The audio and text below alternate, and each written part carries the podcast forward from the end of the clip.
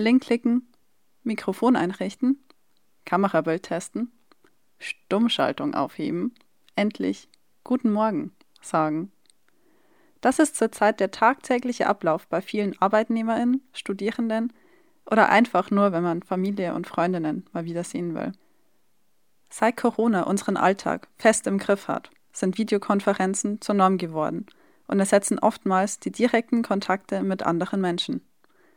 Auch die Teilnahme an Events durch Live-Übertragungen und der dazugehörige Austausch in den Kommentarspalten, sozialen Medien oder Messengern ist zur Gewohnheit geworden. Eine Form der Interaktion, die auch im politischen Betrieb mehr Raum einnimmt, wie ihr später noch hören werdet.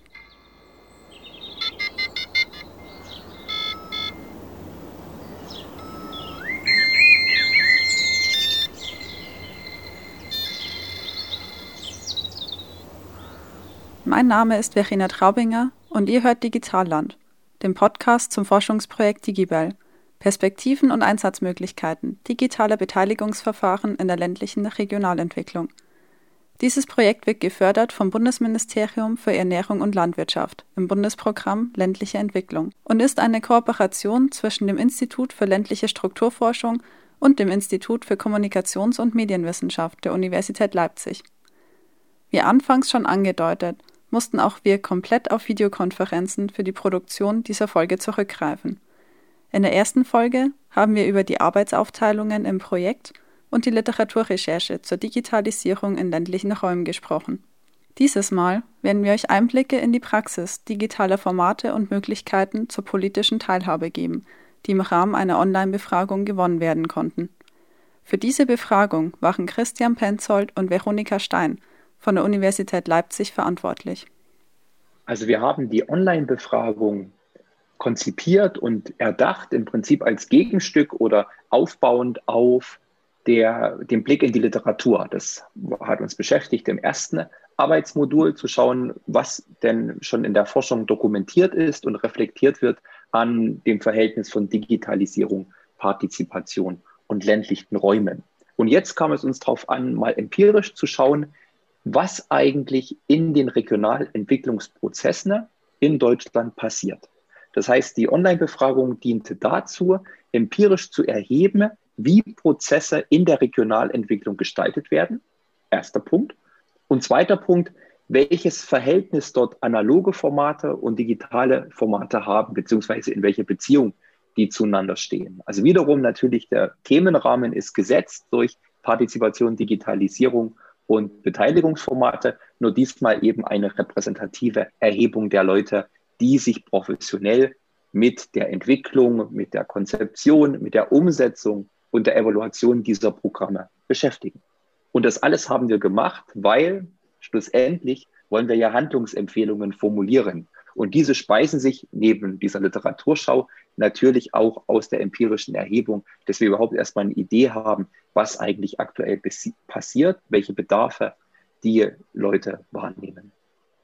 Ja, nachdem ähm, die Zielsetzung der Befragung ähm, feststand, stand äh, im Mittelpunkt der Vorbereitungsphase ähm, die Frage- und Fragebogenkonstruktion. Dazu wurden dann jeweils Themenblöcke erstellt, die den Fragebogen strukturieren sollten und jeweils auch neue Fragebogenseiten eingeleitet haben. Zum Beispiel erst gab es äh, allgemeine Fragen zur Region, dann thematische Schwerpunkte, Bürgerinnen und Bürger, digitale und analoge Angebote und ähm, zur Corona-Situation haben wir auch was drin. Dann haben wir uns überlegt, ähm, wie wir die Fragen am besten darstellen, beziehungsweise welche äh, Fragetypen wir nutzen können, zum Beispiel ähm, Einfachauswahl oder Dropdown-Menü. Das Ganze haben wir ähm, mit dem kostenfreien Befragungstool SOCI Survey umgesetzt. Und nachdem der Fragebogen dann soweit war, wurde er in einem Pre-Test getestet. Das bedeutet, dass die Befragung vor dem eigentlichen Start dann noch einmal geprüft wird, ähm, inhaltlich vom Verständnis, was das Layout betrifft. Funktionieren die Filterfragen? Wie lange dauert das Ganze? Und dann wurde das gegebenenfalls angepasst und weiterentwickelt. Und unsere Zielgruppe bzw. die Kontaktpersonen, die wurden im Vorfeld recherchiert und für die Befragung dann mittels eines einmal gültigen Teilnahmelinks eingeladen bzw. aufgefordert. Und um die Teilnahmebereitschaft zu erhöhen, haben wir noch zwei Erinnerungsmails verschickt. Und die Datenaufbereitung und Auswertung, die begann dann im Januar diesen Jahres. Also wir haben ein Befragungstool genutzt, das äh, SOCI Survey. Und ähm, das hat bereits, nachdem die Online-Befragung abgeschlossen ist, hat es die Daten recht gut aufbereitet und beschriftet und also dass die in SPSS recht einfach vorlagen und wir sehr wenig beziehungsweise verhältnismäßig wenig zusätzlich nachschauen mussten. Ähm, fehlende Werte mussten dann ergänzt werden und ähm, noch Berechnungen angestellt, aber insgesamt hat das nochmal den Datenaufbereitungsaufwand verringert. Das umfangreichste war tatsächlich dann die ähm, Datenauswertung. Auch im Bericht schlägt sich das dann nieder. Der Anhang ist nochmal größer als unser Textteil. Das sind insgesamt über 100 Seiten etwa und ungefähr 60 Seiten Ergebnisteil. Also wir haben die ähm, Datenaufbereitung auch quasi im Januar abgeschlossen. Genau, Daten aufbereitet, Indizes berechnet, ähm, ausgewertet, dargestellt, welche Punkte oder Fragen offen geblieben sind, diskutiert, nochmal geschaut, ob man das ähm, weiter auswerten kann, darstellen kann. Genau, die Ergebnisse, die liegen jetzt vor. Und insgesamt, das müssen wir vielleicht noch ergänzen, ist es so, dass der Fragebogen selber sehr umfangreich war. Also das hat die Leute ja mindestens eine halbe Stunde beschäftigt, den Fragebogen auszufüllen. Also wir haben so eine Schwankungs Breite, was immer der Fall ist, ähm, wenn solche Umfragen stattfinden. Also manche waren noch vielleicht schon in 20 Minuten fertig und andere haben ein bisschen länger als eine halbe Stunde gebraucht. Aber es waren insgesamt sehr viele Fragen, was im Prinzip für eine Online-Umfrage erstmal ungünstig ist, weil die Leute sich ja so viel Zeit nehmen müssen. Das ist in zweierlei Hinsicht erfreulich, unsere Ergebnisse. Das eine ist erfreulich, dass die Leute in der Tat dann bei der Stange geblieben sind und diesen Fragebogen auch wirklich ausgefüllt haben. Das zweite ist insgesamt die Rücklaufquote. Das heißt, dass wir ein sehr gutes Verhältnis haben ähm, zwischen den E-Mails, die wir rausgeschickt haben, also dem Personenkreis, den wir angesprochen haben, und den Rückläufen. Also wir haben insgesamt 152, ähm, letztlich mit 152 Fragebögen arbeiten können. Und das ist eine enorme Zahl für die kleine Gruppe. Das waren ja nicht mehr als 400, die wir adressiert haben innerhalb ist es zum einen ein super Rücklauf und zum anderen auch dann das entsprechende Engagement, was die von uns Befragten aufgebracht haben, um uns eben mit ihren Antworten auch weiterzuhelfen. Ähm, hinzu kommt, dass die Befragung auch um, ähm, teilweise explorativ oder offen gehalten wurde. Das heißt, wir hatten auch einige offene Antwortkategorien drin. Und das erhöht natürlich nochmal den, den Auswertungsaufwand. Also wir hatten zwei Fragen drin, zum größten Vorteil und zur größten Herausforderung ähm, digitaler Beteiligungsmöglichkeiten. Und da haben dann über 100 Personen ihre äh, eigenen Ansichten dann nochmal eingetippt und das dann noch zu, ähm, auszuwerten, zu systematisieren, das hat dann auch nochmal ähm, etwas gedauert. An der Konzeption des Fragebogens lässt sich auch noch was anderes sehr schön sehen, nämlich wie unsere einzelnen Arbeitsmodule miteinander verzahnt sind. Also zum Beispiel kam jetzt in, wir nennen das AM2, also Arbeitsmodul 2, das war die Literaturrecherche. Da kam natürlich raus, erwartbar, dass in den Aufsätzen diese Corona-Situation noch nicht reflektiert war. Also war das ein wichtiger Punkt, den wir dann mittragen konnten und dann auch schon reflektieren konnten in der Online-Befragung, nämlich dass wir da auch Fragen aufgenommen haben, ob sich etwas entsprechend der Corona-Situation verändert hat, ob sie eine Veränderung wahrnehmen. Und das wird uns natürlich dann auch in der Folge, das heißt in den Fallstudien, die sich jetzt anschließen an diese Online-Befragung, natürlich fortsetzen, dass wir uns mit dieser Situation auseinandersetzen können, die aber natürlich in diesen Journal-Artikeln sich noch nicht reflektiert hat. Also wir haben insbesondere die E-Mails rausgeschickt an Regionalmanagerinnen oder Prozessmanagerinnen. Das ist also ein spezifisches Nachdenken über diese Entwicklungsprozesse. Weil also Entwicklung ist erstmal ein ganz offener Begriff und Partizipation auch. Aber wir orientieren uns an strukturierten Programmen. Das heißt Programme, wo entweder staatliche Mittel oder EU-Mittel fließen, um Entwicklungsprozesse anzustoßen und zu begleiten. Das ähm, weit verbreitetste, und da haben wir auch die meisten Antworten bekommen, ist ähm, aus sogenannten LEADER-Programmen. Also LEADER ist, in, jetzt kommt es, ist ziemlich kompliziert. Es ist LEADER ist eigentlich ein englisches Akronym für eine französische Formulierung, und zwar es ist die Liaison entre Action de Développement de l'économie rurale. Das heißt Verbindung zwischen Aktionen zur Entwicklung der ländlichen Wirtschaft. Aber es geht dabei nicht nur um Wirtschaft, sondern eben auch um kulturelles Leben, politische Beteiligung. Und diese LEADER-Programme, die gibt es in allen Bundesländern. Und wir haben also mit diesen E-Mails die entsprechenden Beauftragten, die da professionell unterwegs sind, angeschrieben und zu ihrem Feedback gefragt auf unsere Fragen. Es war nicht nur LEADER, sondern es ist ein ganzes Kataster an solchen Programmen, Projektleitlinien unterwegs und wir haben also auch versucht, da so viele als möglich dieser Programme abzudecken. Aber natürlich die meisten Antworten kamen aus dem LEADER-Kontext. Und wenn wir uns die Bundesländer anschauen, also aus welchen Bundesländern haben wir besonders viele Antworten bekommen, so sind es insbesondere Bayern, Niedersachsen und Sachsen. Das spiegelt aber, und deshalb sprechen wir von einer repräsentativen Erhebung, auch ungefähr die Verhältnisse ab, wo diese LEADER-Mittel hinfließen. Also in Bayern sind eben auch spezifisch viele LEADER-Regionen vorhanden, in Niedersachsen ebenso und anteilig auch in Sachsen.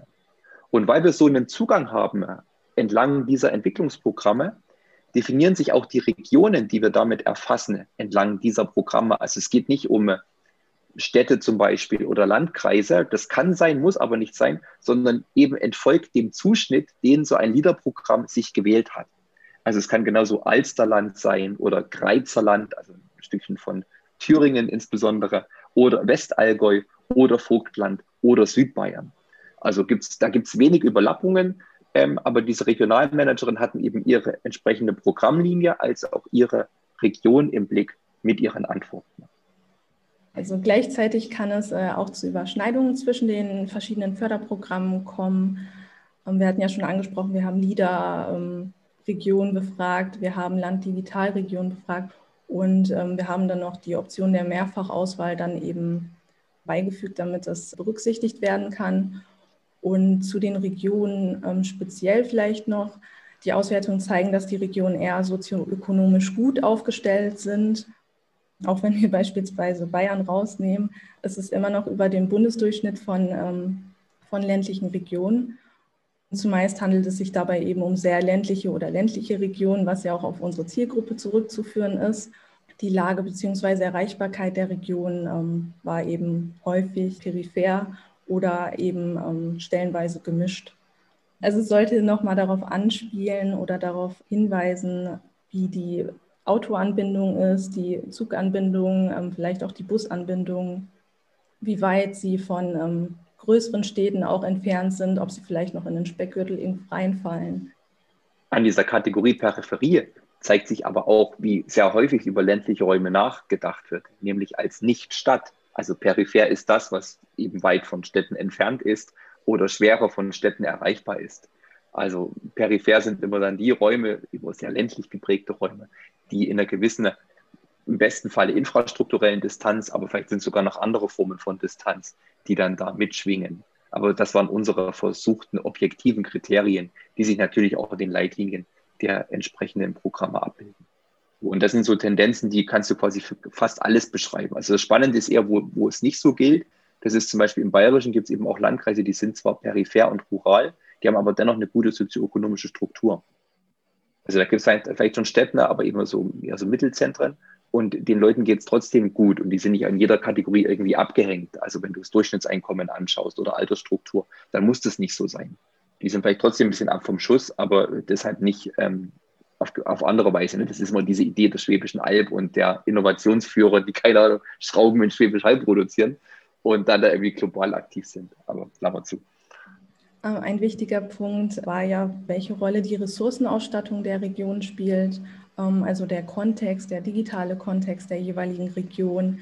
Das haben wir ähm, beispielsweise erhoben, ähm, indem wir nach der Infrastruktur gefragt haben, nach der finanziellen Ausstattung, der Personalausstattung. Insgesamt haben viele auch bei den offenen Antwortkategorien, also bei den Herausforderungen beispielsweise angegeben, dass Infrastruktur wichtig ist eben und ähm, vorrangig fehlt. Also eine wesentliche Voraussetzung bei der Schaffung digitaler Beteiligungsangebote ist.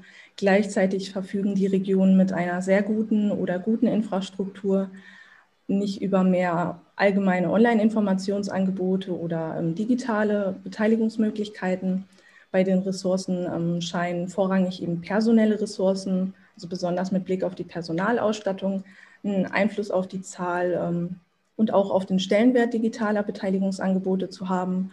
Zusätzlich clustern sich die Ressourcen natürlich tendenziell, also Regionen, die ähm, finanziell gut ausgestattet sind, haben auch, verfügen auch über mehr Personalressourcen und ähm, eine bessere Infrastruktur. Also wenn Sie eine eher gute Ausstattung in einer Kategorie aufweisen, dann auch häufig in der anderen Kategorie. Und wichtig für uns war ja beispielsweise noch die Lage der Region, also die Erreichbarkeit, der Grad der Ländlichkeit und wie wir schon gesagt hatten, ähm, die sozioökonomische Lage. Dabei hat die sozioökonomische Lage zwar einen Einfluss auf die Ressourcen beispielsweise, wirkt sich allerdings nicht direkt auf die Zahl digitaler Beteiligungsangebote aus. Auch der ähm, Grad der Ländlichkeit, also ob die Region sich jetzt als sehr ländlich oder ländlich, ähm, eher ländlich einschätzen, ähm, hat keinen direkten Einfluss auf die Zahl digitaler Beteiligungsangebote. Wie gesagt, haben wir ja allgemein ländliche Regionen untersucht, deswegen gibt es auch nur diese zwei Ausprägungen. Ähm, also wir konnten das jetzt nicht sehr differenziert erfassen und auch nicht im Vergleich ähm, zur Stadt. Genau, und auch hat sich die Nachfrage beispielsweise nach Beteiligung nicht auf besonders ländliche oder auf gemischte oder eher ländliche Regionen beschränkt, sondern unabhängig davon zugenommen. Was wir noch herausgefunden hatten, wir hatten ja gesagt, dass es zu Überschneidungen kommen kann zwischen ähm, Förderprogrammen. Und ähm, es hat sich gezeigt, je mehr Förderprogramme in einer Region vorhanden sind, also je mehr Förderprogramme, die wir abgefragt haben, desto höher ist auch die Zahl digitaler Beteiligungsangebote.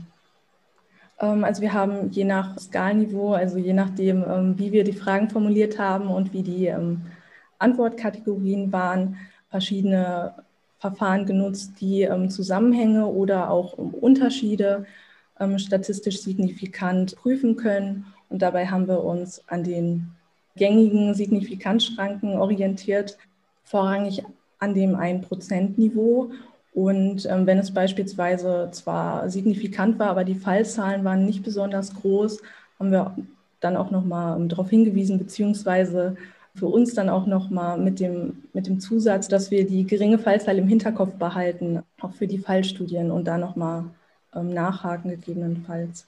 Es gab auch ähm, einige Zusammenhänge, die wir vermutet hatten, aber die sich dann nicht als signifikant herausgestellt haben. Beispielsweise bei den Bevölkerungsmerkmalen ähm, haben wir gefragt, wie die Befragten die Bevölkerung einschätzen, ob sie sich eher aktiv beteiligt an ähm, regionalen Prozessen oder eher ähm, passiv ist oder ob sie ja, Veränderungen positiv gegenüberstehen oder eher eine ablehnende Haltung gegenüber Innovation vertreten beispielsweise, was sich dann jeweils nicht als signifikant gezeigt hat. Das kann aber eben auch daran liegen, weil die Befragten ähm, die Bürger nicht differenziert einschätzen können, weil sie sie vielleicht auch nicht so gut kennen und vielleicht auch nur die ähm, Bürgerinnen und Bürger vor Augen haben, die sich an den Prozessen ohnehin schon beteiligen. Also dass sie selbst da gar nicht so viele großartige Aussagen darüber machen können. Wir wurden teilweise bestätigt. Ähm, wir haben ja eine ganze Reihe von Hypothesen, auch mit denen wir äh, an die Befragung gegangen sind und auch sehr viele potenzielle Zusammenhänge, die wir untersucht haben. Und in der Online-Befragung, da muss man nochmal berücksichtigen, dass vieles ähm, auch nur angerissen werden konnte oder durch ähm, Teilfragen aufgegriffen werden konnte, zum Beispiel bei den hemmenden und fördernden Faktoren. Wir haben da angenommen, dass die Bevölkerungsmerkmale wie ähm, Aktivität, Innovationsbereitschaft, dass sie sich positiv auswirken auf die Zahl digitaler Beteiligungsangebote, was jetzt zumindest nicht statistisch signifikant war.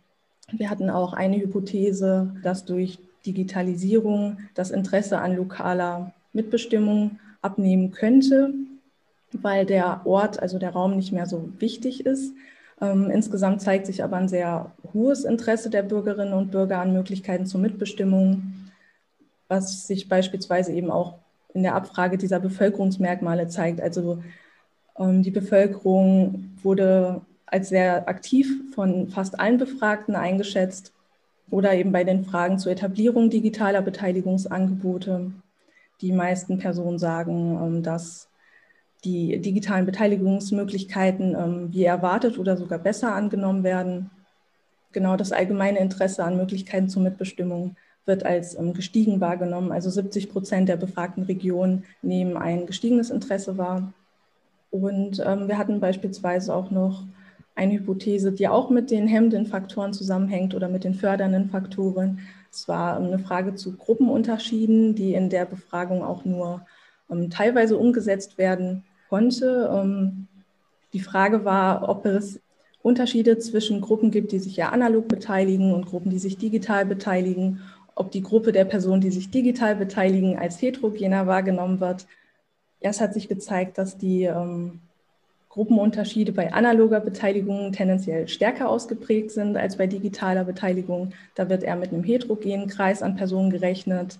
Bei analoger Beteiligung werden die Personen eher als alt äh, und männlich beschrieben und bei digitaler Beteiligung eher als jung und einem höheren Bildungsniveau ähm, und unabhängig vom, vom Geschlecht.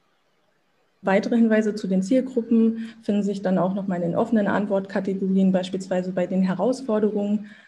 Und dabei wurde insgesamt die Gruppe der Personen genannt, die sich eben mehr analog beteiligt, also diese eher ältere Generation, die oft auch als 60 plus eingestuft wurde oder bezeichnet wurde. Es kamen auch noch Sachen dazu, wie beispielsweise Engagierte oder Alleinerziehende, ähm, wo es dann schwierig ist, dass sie zu analogen Beteiligungsveranstaltungen fahren. Ich will gleich, also es ist ein Punkt, den Veronika gerade angesprochen hat, der mich schon überrascht hat, war, dass die Gruppe der Leute, die sich digital beteiligen, als heterogener eingeschätzt wurde als die Gruppe der Leute, die sich analog beteiligen. Also da hatte ich eine andere Erwartung, nämlich dass erstmal diese Gruppe an analog greifbaren, verfügbaren Leuten, die sich bei solchen Veranstaltungen einbringen, als heterogener wahrgenommen wird, als die Leute, die dann eben äh, digital teilnehmen. Also da hatte ich eher eine Erwartung, dass eben bestimmte Stereotype aufgerufen werden von jung und mobil und überhaupt dann schon digitalisiert. Aber dass das also als Potenzial wahrgenommen wurde, das digitale Verfahren einen heterogeneren, größeren Kreis an Leuten ansprechen und dann natürlich auch zu einer Flexibilisierung, vielleicht auch zu einer Zeitersparnis, gerade im ländlichen Raum, wo auch größere Distanzen überwunden werden müssen, um irgendwo analog teilzunehmen, wahrgenommen wurden. Das war so eine, wie ich fand, überraschende Einsicht. Ich habe noch eine zweite, die mich überrascht hat. Aber vielmehr ist es vielleicht auch eine Inkonsistenz dann in den Antworten und der Leute und ihrem Nachdenken über den Ist-Zustand und den Soll-Zustand, also der Stand von Digitalisierung und der Möglichkeit, Digitalisierung auch in Zukunft zu gestalten. Und zwar haben die Leute auf die Frage nach dem Stand der Digitalisierung geantwortet, dass sie IT-Sicherheit zum Beispiel als relativ gut einschätzen. Gleichzeitig aber auch war das das Feld, wo sie am wenigsten drüber wussten.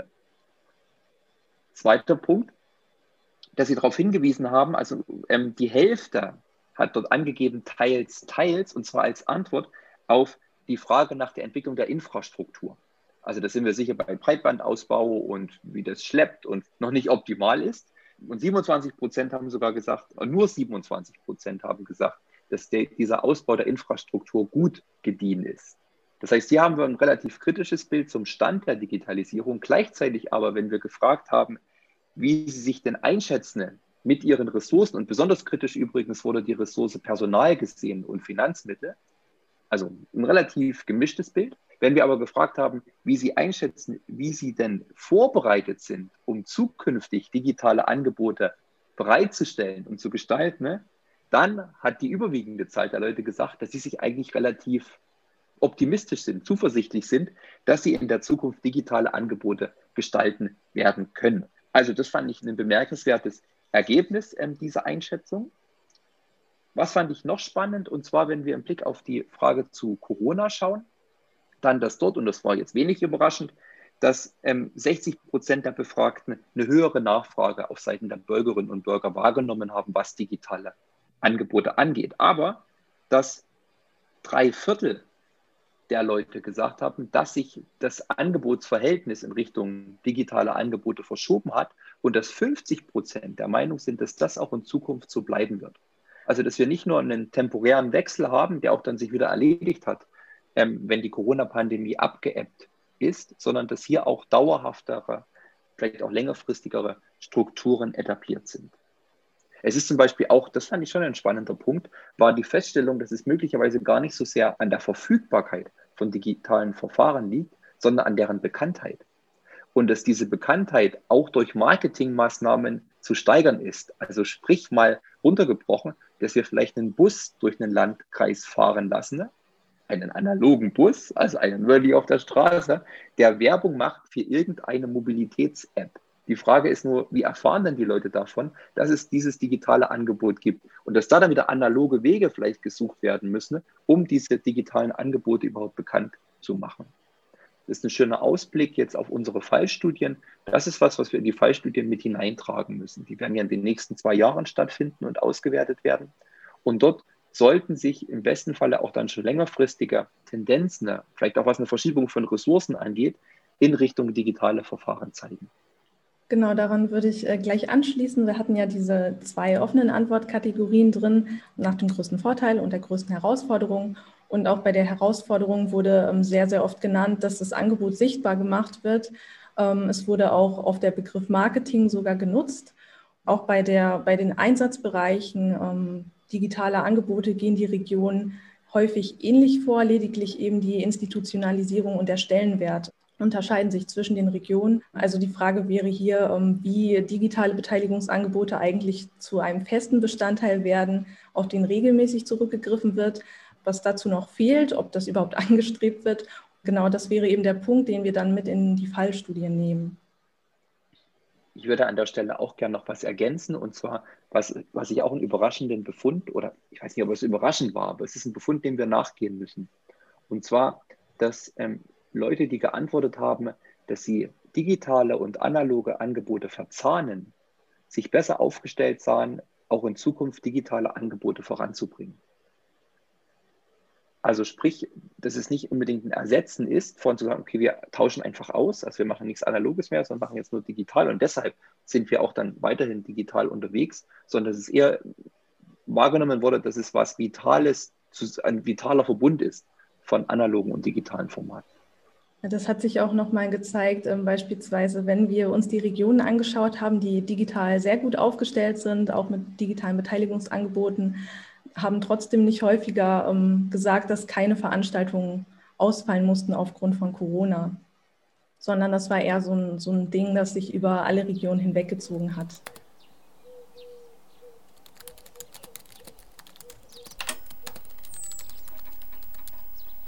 Also wenn dieses Arbeitsmodul abgeschlossen ist, dann wollen wir Fallstudien unternehmen oder, oder ja, konzipieren und durchführen.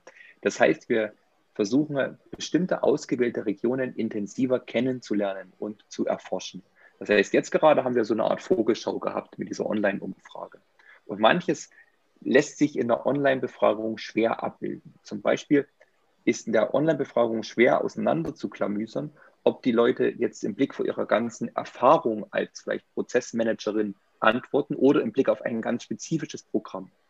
Und das ist jetzt zum Beispiel ein Punkt und wir haben eine ganze Liste von ähm, diesen offenen Punkten und auch Punkte, die angestoßen wurden, auch durch die ähm, Antworten in den offenen Fragekategorien, denen wir jetzt in den Fallstudien nachgehen. Also in der Fallstudie ist, ich hatte es ja gesagt, eine Form von intensiverer Begleitung. Das heißt, es, eine Fallstudie beinhaltet Interviews mit Verantwortungsträgern in den Regionen, aber vielleicht auch mit Bürgerinnen und Bürgern, beinhaltet eine teilnehmende Beobachtung von Veranstaltungen.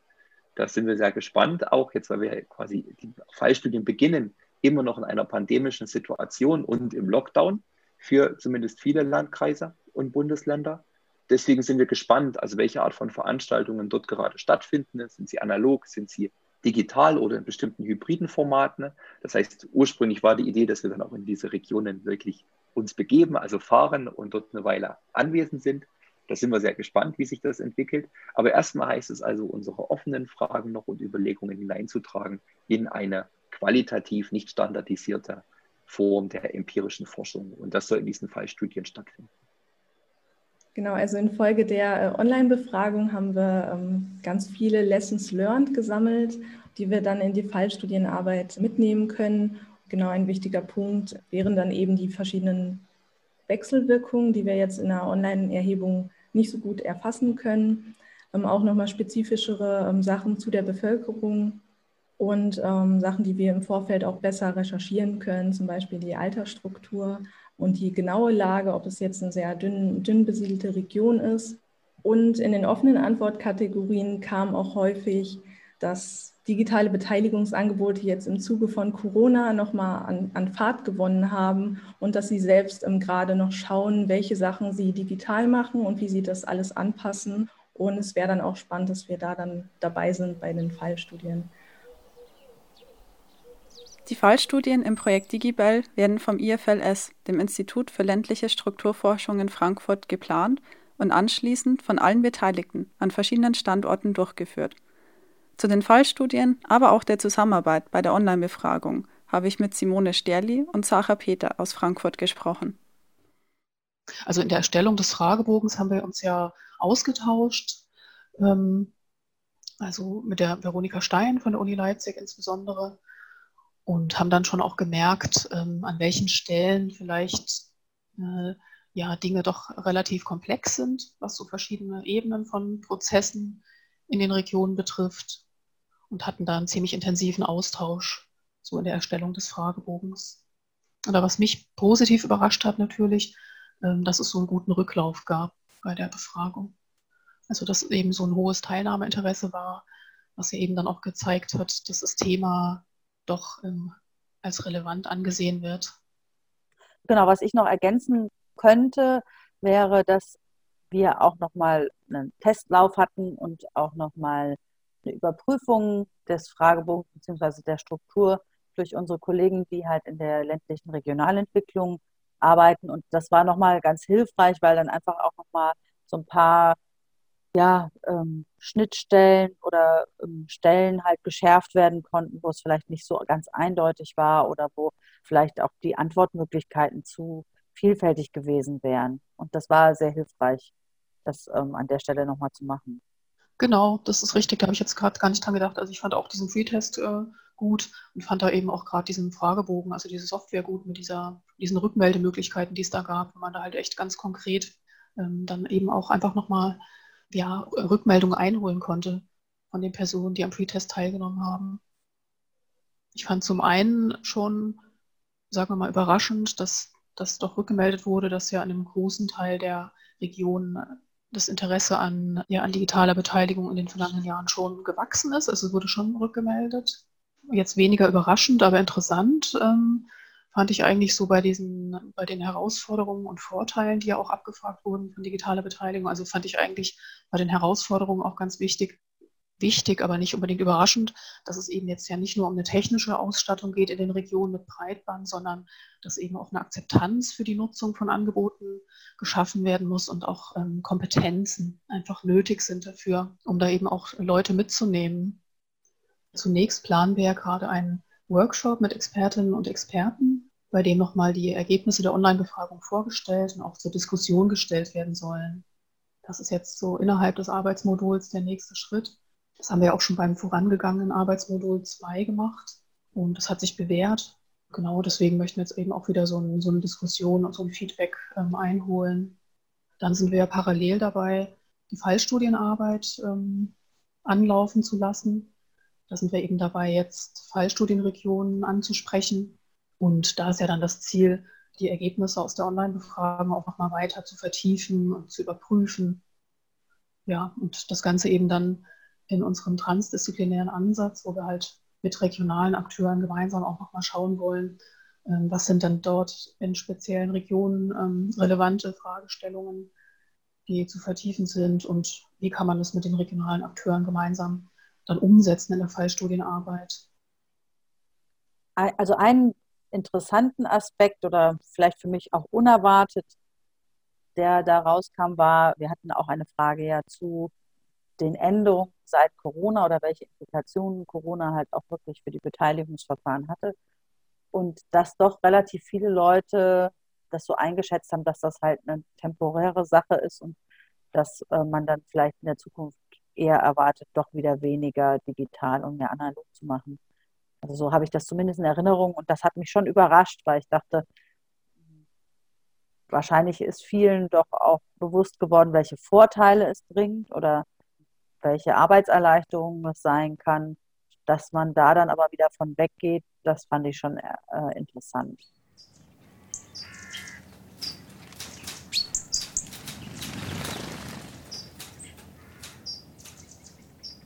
Es ist ja schon, wir sind ja seit jetzt einem knappen Jahr dran. Ich glaube, wir haben am 1. Mhm. April angefangen oder so. Ja. Ne? Und es ist natürlich schon irgendwie auch ja hinderlich, dass wir uns tatsächlich physisch bisher noch nicht alle getroffen haben. und das auch noch nicht so richtig absehbar ist, wann wir das mal tun werden und wir da selber merken, welche Schwierigkeiten halt gerade ähm, jetzt unter Corona-Bedingungen, aber auch insgesamt so bestehen, wenn man halt nicht die Zeit hat, sich wirklich physisch zu treffen und vielleicht auch so informelle äh, Seitengespräche zu haben oder halt auch intensiver mal zu was zu diskutieren, wo man sich ins Auge wirklich blicken kann und nicht nur auf dem Bildschirm. Das merken wir selber, ähm, weil wir eben das jetzt bisher noch nicht durchführen konnten. Und das zeigt uns natürlich auch nochmal, wie relevant tatsächlich dieses Forschungsvorhaben auch ist, ne? wenn es um, um Beteiligungsprozesse geht. Hm, also das kann ich auch nur bestätigen. Ich meine, unsere Hoffnung lag ja dann auch so ein bisschen auf dem Juni. Da hatten wir auch ein physisches Projekttreffen in Leipzig anvisiert, aber das weiß man jetzt eben auch nicht, ob das zu realisieren ist. Also so verschiebt sich das immer weiter und unsere Hoffnung liegt ja schon so auf der zweiten Jahreshälfte, dass dann wieder mehr auch physisch möglich sein wird. Auch in der Fallstudienarbeit und mhm. irgendwie rückt es näher und die Fragezeichen bleiben im Raum stehen, ob sowas dann wirklich möglich sein wird. Ja. Was ich auch interessant finde, dass es durchaus da Unterschiede gibt. Also wir haben ein paar Projekte wie das Digibel-Projekt und auch noch so zwei, drei andere, bei denen jetzt wirklich physische Veranstaltungen überhaupt nicht stattfinden konnten. Und dann haben wir Projekte, in denen wir schon länger tätig sind oder wo wir die Akteure auch schon länger kennen. Und das macht tatsächlich einen Unterschied. Also bei den Projekten, wo man mit ganz neuen Partnern, ganz neuen Akteuren zusammenarbeitet, da ist es wirklich schwierig, dann auch ja, ein Vertrauen herzustellen oder eine Diskussionsebene zu bekommen, die hilfreich ist. Und wenn es aber um Projekte oder um Prozesse geht, wo man die Akteure gut kennt und wie auch zum Beispiel bei uns im Institut intern, wir sehen uns ja auch nicht mehr, aber wir arbeiten einfach schon sehr, sehr lange zusammen und wir telefonieren sehr viel, wir haben ständig ähm, Online-Meetings und das funktioniert, auch wenn man sich nicht sieht. Einfach weil wir uns schon so gut kennen und man da auf einer Vertrauensbasis aufbauen kann. Und ich denke, das ist halt auch so etwas, was sich dann in den Ergebnissen widerspiegeln wird. Ähm, da, wo schon eine Vertrauensbasis hergestellt ist und wo man dann verstärkt mit digitalen Prozessen arbeitet, das funktioniert, wo es darum geht, ganz neue Akteure zu gewinnen oder neue Themen zu diskutieren, das wird sicher etwas schwieriger sein.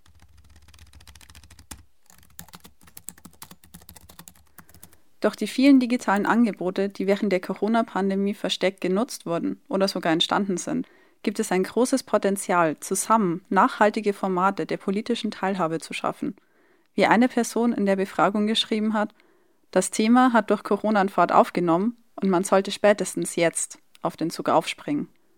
Auch wir werden hoffentlich für den Podcast einmal eine Folge ohne Videokonferenzen produzieren können. Bis dahin nutzen wir weiter die digitalen Möglichkeiten, wie auch die politischen AkteurInnen, die im Projekt mit einbezogen werden. Die nächste Folge von Digitalland könnt ihr im Sommer hören. Der Schwerpunkt wird dabei auf den Fallstudien liegen. Schaut einfach auf der Webseite vorbei, um auf dem Laufenden zu bleiben. Oder abonniert den Podcast auf den üblichen Plattformen. Den Link dazu findet ihr in den Informationen zum Podcast. Wenn ihr Fragen zum Podcast oder dem Projekt habt, findet ihr Informationen auf der Projekt-Homepage. Schreibt uns an Veronikas Mailadresse veronika.stein.uni-leipzig.de oder meldet euch einfach über Twitter at ifls-ländlich. Das ländlich natürlich mit AE. Alle Kontaktdaten findet ihr auch noch einmal in der Beschreibung. Bis zur nächsten Folge wünschen wir euch alles Gute, Gesundheit und sowohl analog als auch digital genug Möglichkeiten, um mit eurer Familie, eurem Freundeskreis oder auch den politischen EntscheidungsträgerInnen weiter oder wieder in Kontakt zu bleiben. Bis dahin.